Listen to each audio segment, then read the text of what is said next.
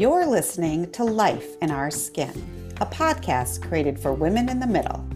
Here, we discuss unique perspectives of our American experience living between the white and black communities. I'm Lisa Harris. And I'm Anahita Champion. Join us as we share life in our skin, raw and unedited.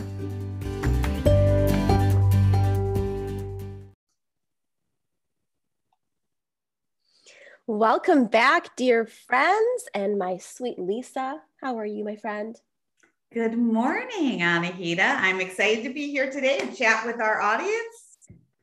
Our we hope that y'all enjoyed the last two episodes of learning more about Lisa and myself as we interviewed each other. And the reason why we did that was so that you can understand where we're coming from and a little bit more about our backgrounds as we conquer these awesome topics of life and food and culture and the women in the middle and underrepresentation and all the lived experiences.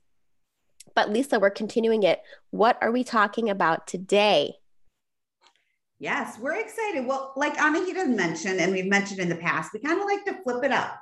Some some of our episodes are going to be a little bit more serious, a little bit more um, exploratory, and then we're going to have some episodes that are going to be fun in nature and um, a lot of laughter and and so today is going to be a little bit more exploratory and a little bit more serious but i know with anahita as my co-host there'll be some laughter involved as well so we are talking about education and expectations and kind of where we landed in our adult life or maybe the journey um, based on those two things. So, really want to start off this conversation kind of understanding the level of education, kind of the, the background that our families were at prior to coming to this country.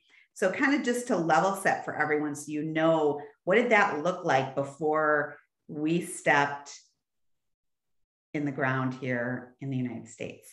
So I'm going to throw it over to you, Anahita. If you want to jumpstart this conversation and help us get to understand your family from that perspective.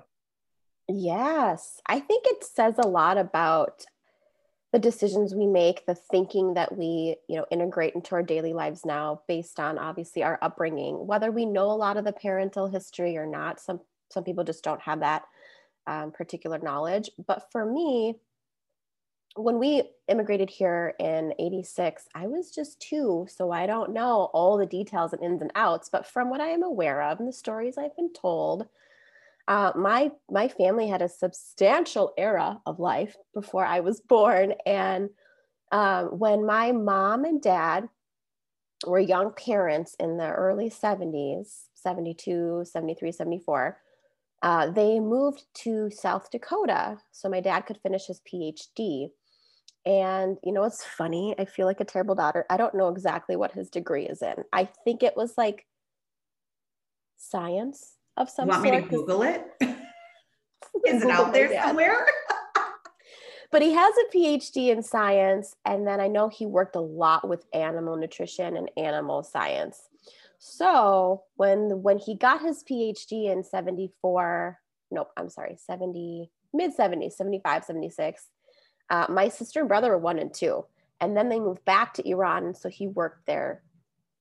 And during that time, my mom had a little bit of um, post college experience or post high school experience. She worked as a kindergarten and preschool teacher, but really she raised a family, and that was a big task.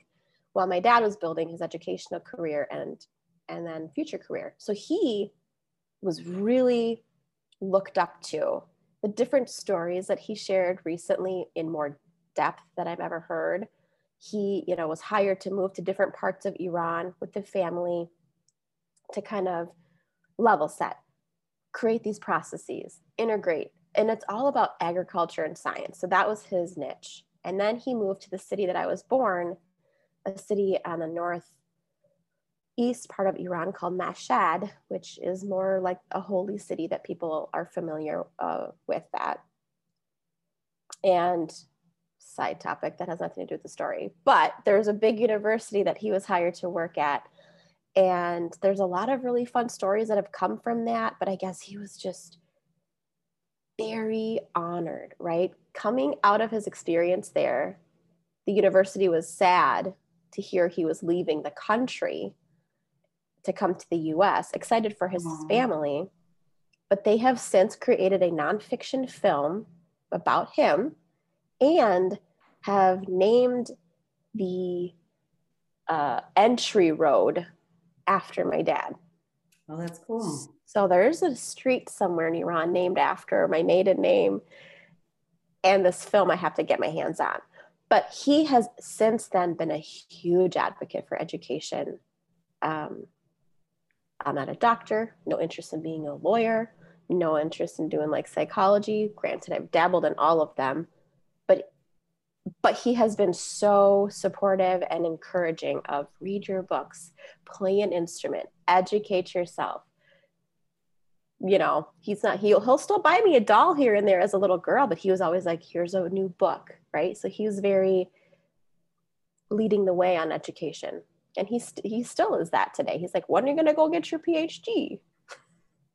Dad, I'm good at a master's. wow. That's pretty amazing. What, what about your family, like your parents? Very, very different. Um, my mother grew up in the Philippines. Um, and I'd probably shared. I can't even remember if I shared it here or in my my programs with my my women, but she is one of four, one of four sisters and adopted brother. And they grew up in basically the ghettos of Cebu City.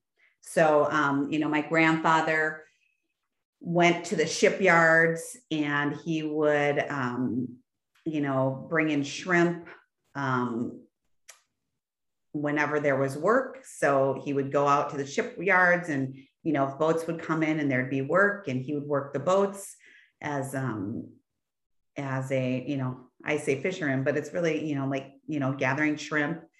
And, um, you know, they had a very hard upbringing. And um, but my mother was a very good student and education was really important. So for those of you who don't know in the philippines they learn english starting the moment they go to school so there you know there definitely is a lot of um, emphasis on education. Um, most of the kids that go to school have uniforms. Um, it's there's just a lot of focus on on making sure that you have education and you speak english. And so a lot of those kids even if they can't speak they under even if they aren't fluid they really do understand and speak english at a, at a very early age and my mom was a really good student. So she was you know one of the smartest of her sisters and she aspired to, do more. Um, and I believe she does have a little bit, I think she started college classes when she met my father. Um, so she did start some higher education, but my family in the Philippines had no, you know, no education beyond my grandfather only has a fifth fifth grade education actually in the Philippines. Um, and so my mom's side of the family came from a very poor upbringing. And when my mom came to this country, she started working right away.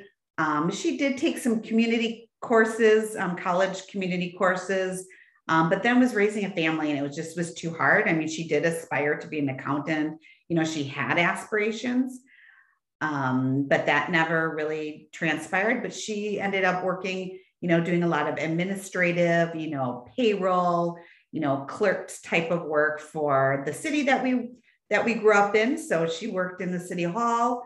And over the years, you know, she continued to do that kind of accounting type of work, even though she never got her accounting degree. And then um, on my father's side, you know, I always say I'm the first generation college graduate, but that's partially true and partially not true. On my mom's side, I definitely am. On my dad's side, my dad isn't college educated, but his brother and my grandmother did go to college. So, um, and that's really interesting. And I don't know a lot about that story, which every time we talk, it just makes me more curious about my own. my own story but my grandmother was raised on the reservations in northern wisconsin on um, in hayward um, we're Lac Courte Oreilles, and she ended up going to college for nursing in Chicago. So she's very few Indian women that left the reservation um, in pursuit of a college education. And mm. so I didn't know my native grandmother that well. Um, you know, we would visit with her once or twice a year. And she, you know, spent her entire life working as a nurse um, and, you know, was a, a working mom most of her life. And then um, my my dad's brother also went to college. So so it's just interesting when you think about the um, impact that most of the educational impact actually came from my mom's side of the family versus my dad was you know he was okay with you know as long as we tried our hardest and it wasn't um, a really big push education from him was not a big push, but it was a huge push for my mom. And I think that also was because she understood the doors that it can open. Such different, such different backgrounds from your, from just both of your parents' sides yeah. and even mine. Um, I don't remember if my mom completed college of any sort. I think maybe some courses or some coursework or some some technical or vocational, but she's she's basically had a career in retail. She was a flight attendant for 14 years and she's back in retail now. And I don't know if there was ever an interest to go back and, and do more. Um, my dad was one of, he was the oldest of eight, three boys. Uh, wow can't do math. Five, oh my gosh, five boys, three girls. Whoa, hello. This show is not about math, so it's okay. not why I am in a math background. I am in a very creative direction. Uh, yeah, so five boys, three girls. He was the oldest. And um, some of them have completed college. Have most of them completed college? Probably, I think so. So they have gone on individually to have families and, and good careers and different little entrepreneur paths. Little some big some some small. Um, but how that carries over i want to hear about how that carried over to you um, and i'll share as well. But when it comes to you and your education you were the you've said first generation college graduate. Where did you go? What's your background with education? Yeah well, the first thing I would have to say is growing up, it was really most of it, like I said, was pushed on me from my mom. Like it was like, get good grades, get good grades, go to college, go to college. And the biggest thing in our household, which we would always laugh about, was she would say to us, You have to wear the black gown before you wear the white gown. So it was just put on us that she wanted us to earn our degree before we got married. And and my mom was always a working mom, you know, when I was growing up. You know, we were a working class family, but um, she was always working. So I always saw her working. She always um, made a point to encourage me to work and then you know making sure that i earned a degree. So i ended up going to the university of wisconsin madison where i graduated from the business school with a degree in marketing. And i mean that's that's pretty much my educational path. Um, I and I think all of that was, you know, kind background. of what do you say? I don't think I knew you had a marketing background. I always thought I it was business. Yeah. Yeah. Well, I mean, my, well, I guess my degree, I don't know. My my degree is bachelor business administration or whatever the BBA is. And um, but yeah, emphasis in marketing. So it yeah, it was all marketing classes I took. The things we learn at life and our yeah. I know it's crazy. And um, yeah, it's what what I find really interesting um, is, and I'm sure we'll talk about this, but kind of the the there's quite a big impact on the fact that my mom's family came from such poverty because there's a lot of like guilt mindset belief systems that are kind of wrapped up in what I expect for myself because I feel like I'm carrying I'm carrying a lot of these belief systems from my mom or generations before or like I have to push through because of sacrifices made for me. Like there's this feeling that I have that I carry. Um, and I think that's, you know, beyond the expectations of what education we got and what we did with it. Um, obviously, in the Philippines, everybody's everybody's daughter and everybody's son is a doctor or a nurse you know i mean but she was really proud that i went into business like she was really proud of that um, but i think if it was up to me i don't know if i would have i'm so glad i did like i'm so glad i did business and it totally worked for me um, i had an amazing career in business and i loved it. Um, but there is a creative side to me which is why entrepreneurship feels so right. Mm-hmm. Um, and obviously i'm a writer. So i wonder if i would have explored other other degrees outside of business. But my main concern was that i needed to earn money. Like in my mind it was like i just need to get a degree that i'm going to be able to pay back my own pay back my loans and make a living like it was always like i needed to make a living like i remember all that's all i thought about not about making money it was like it's not about having a lot of money, getting a job that paid a lot. It was more like I needed to earn a living. I needed to like make a living. Mm-hmm. Like those are the words in my head when I think about words. So they were in your head. It's not like your mom or dad had said, you need to get a degree and then make money to then manifest these things. It was more of a black gown before white gown. And a yeah. lot of that just mom just knew what that meant as yeah. an adult. Yeah, exactly. I think the only words that were really said was aside from that was um, you know, my dad used to always joke, you know, once you're 18, you know, you got to figure it out. So my mom and dad had different, definitely, definitely came at things very differently. My dad was like at 18, you know, whether you go to college, whether you get a job at 18, you're responsible for yourself. So you better figure out how you're going to do it. And my mom was like, go to college, go to college, you know. And as long as we were going to college, you know, she had no problem like, and my dad didn't either, but those were the words that they said, right? Which isn't funny. Isn't it funny to, to hear? I mean, this is a totally different episode, but 18, college, move on with your life, do the big things while your brain is still developing until you're like 22 or 23. I know. How silly. I moved out at 19 you know, my mom was driving me a little cuckoo, but I also needed to, you know, I wanted to live on campus. I wanted to be around that college atmosphere. I, I attended the University of Minnesota. So you are a Badger and I am a Gopher.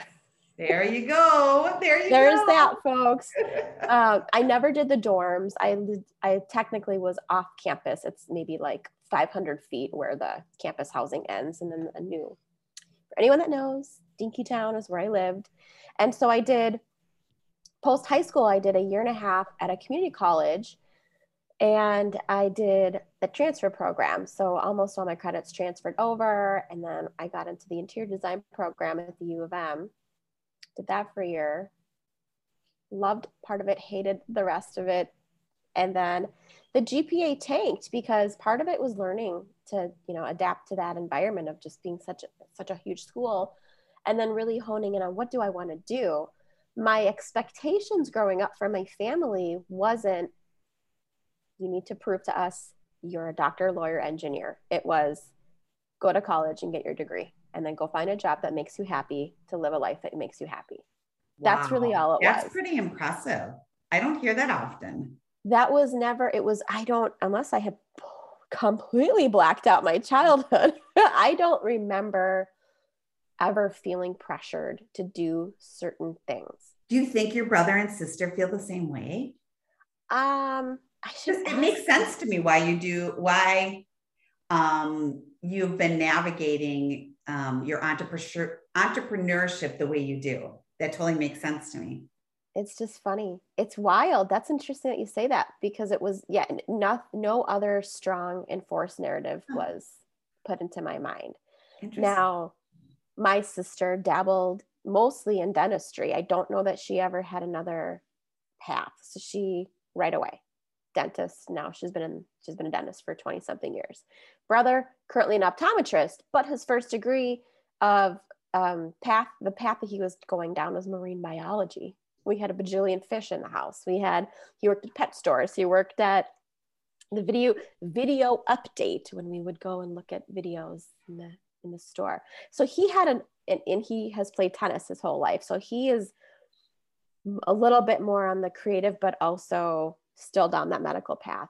Versus me it wasn't like expectations to do whatever. However during that whole journey of um, my dad's my dad's background you know he got laid off when we root and when we got rooted in the twin cities and he drove trucks he drove you know dom- did domino deliveries odd end jobs provided for his family and then started a business and it wasn't it was a taxi business, had nothing to do with his degree for 12 to 15 years.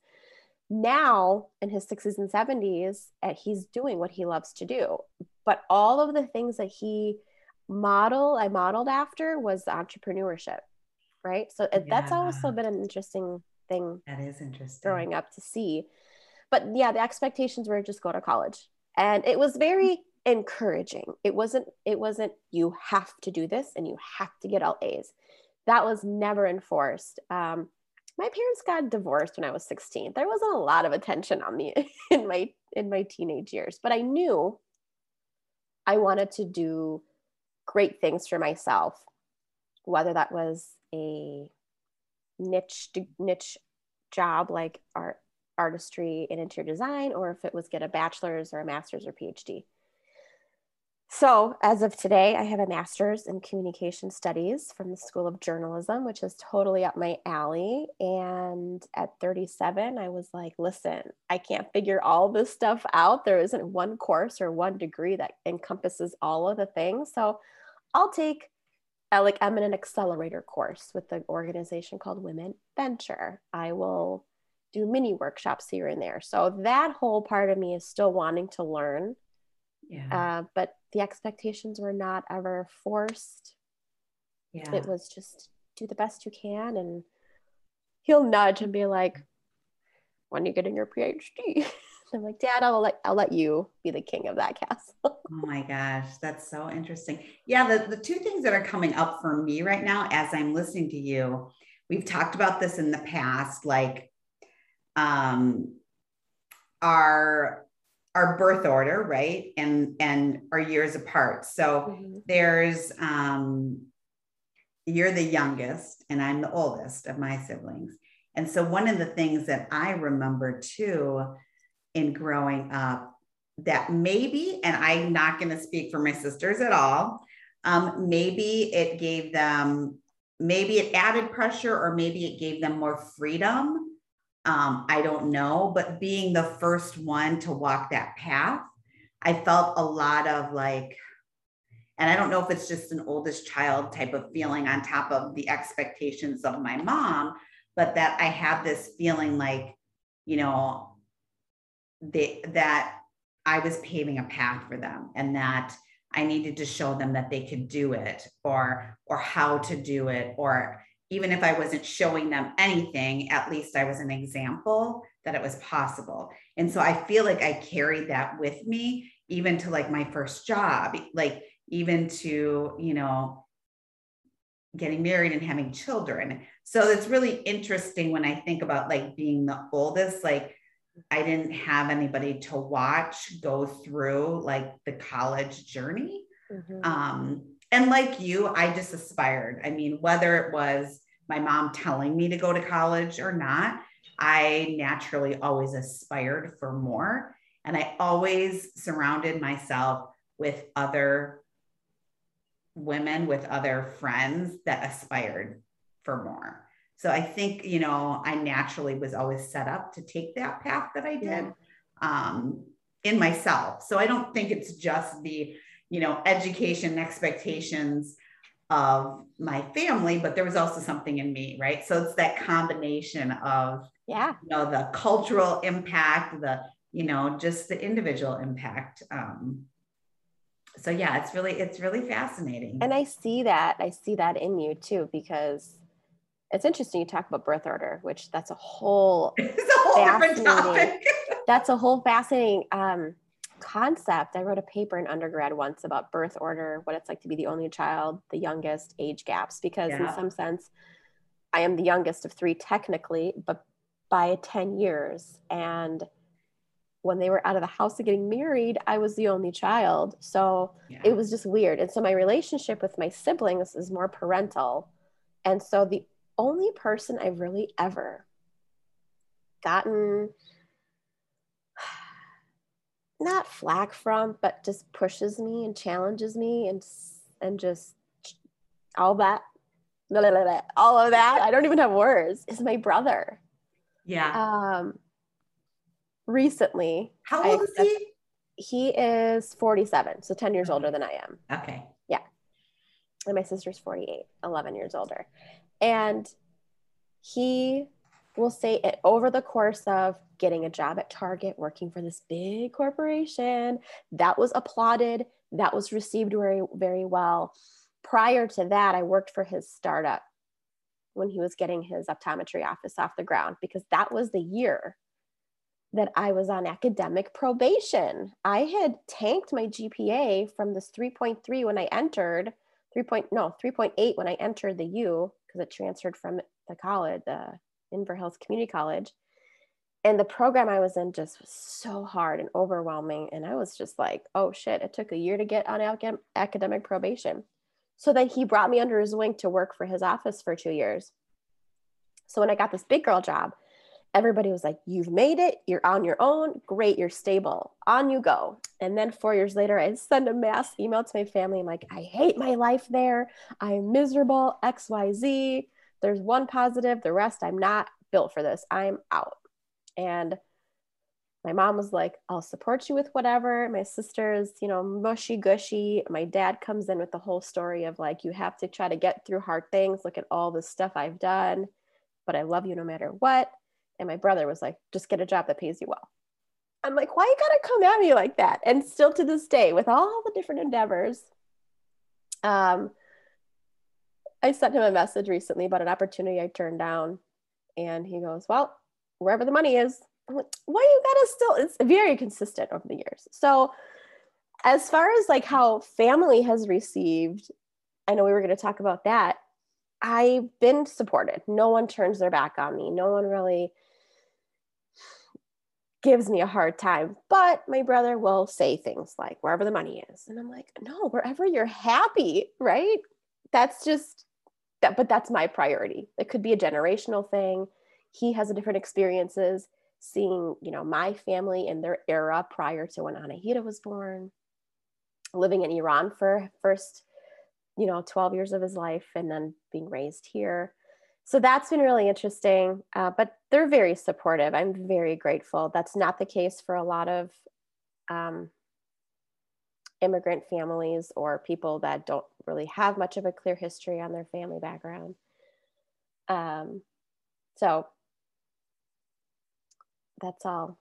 You are a very savvy businesswoman with an extensive background, and now you're an entrepreneur. What does your family have to say about all the Lisa things? Yeah, I don't I don't know what they have to say. I mean, I think I think now, you know, as all three of us um, girls have grown up and and completed college and you know gone, gone on to have families and some of us have worked um, in corporate settings some of us have worked in smaller settings and some of us are just amazing mamas at home and um, doing all sorts of different things right? I think um, you know so many so many years have gone by now i think you know for them it's just making sure that that we're happy right um, but yeah I've, I've, been really i personally have been really proud of what I've, I've accomplished. And there's you know a few things that i often say to people that nobody can ever take away from me. And that's my degree. Nobody can ever take that away from me. Um, and nobody can ever take away my book. Uh, and so those are the two big things that I feel like are some of my greatest accomplishments. Along the way, I've had a remarkable career uh, working for working for and with Fortune 500 companies and national brands and traveled all over the country, all over the world. I have, you know, managed millions of dollars in my corporate life.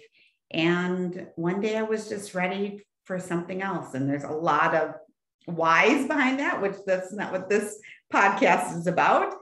But I, I decided to explore more of the creative side of me. And that's when I published a book and, and realized that I really wanted to be a support system for women. And I wanted to do that through writing. And so all of my narrative coaching work and my narrative certification, um, all of that has just kind of unfolded I think how the universe and, and God had intended for me. So I I'm very, very happy about the accomplishments that I have um, had up until now. Oh, I'm proud of you. I know your mom is too, because you'll see her comment on Facebook. I don't oh know if she's listened to this podcast. I don't know if my list, my, my mom most certainly hasn't I won't exactly push it. She can stumble upon it, but she'll comment. Both of our moms are very mom, complimentary, supportive,